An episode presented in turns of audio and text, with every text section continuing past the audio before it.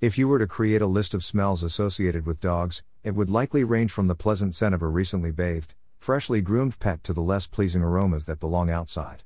Somewhere in that mix, did you include the fragrance of corn chips?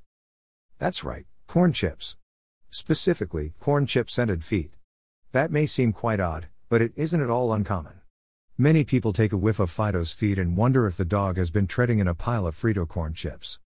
The condition is commonly referred to as Frito feet or corn chip feet. It is caused by the bacteria Proteus or Pseudomonas. These microorganisms generate a yeast-like aroma.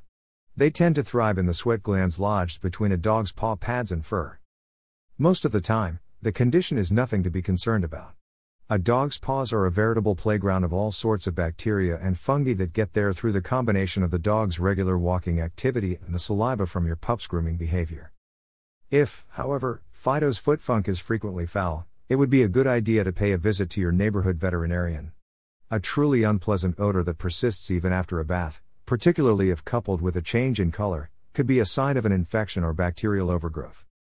Otherwise, assuming the smell of corn chips is pleasant to you, take pleasure in the fact that your pet's feet probably smell better than your own.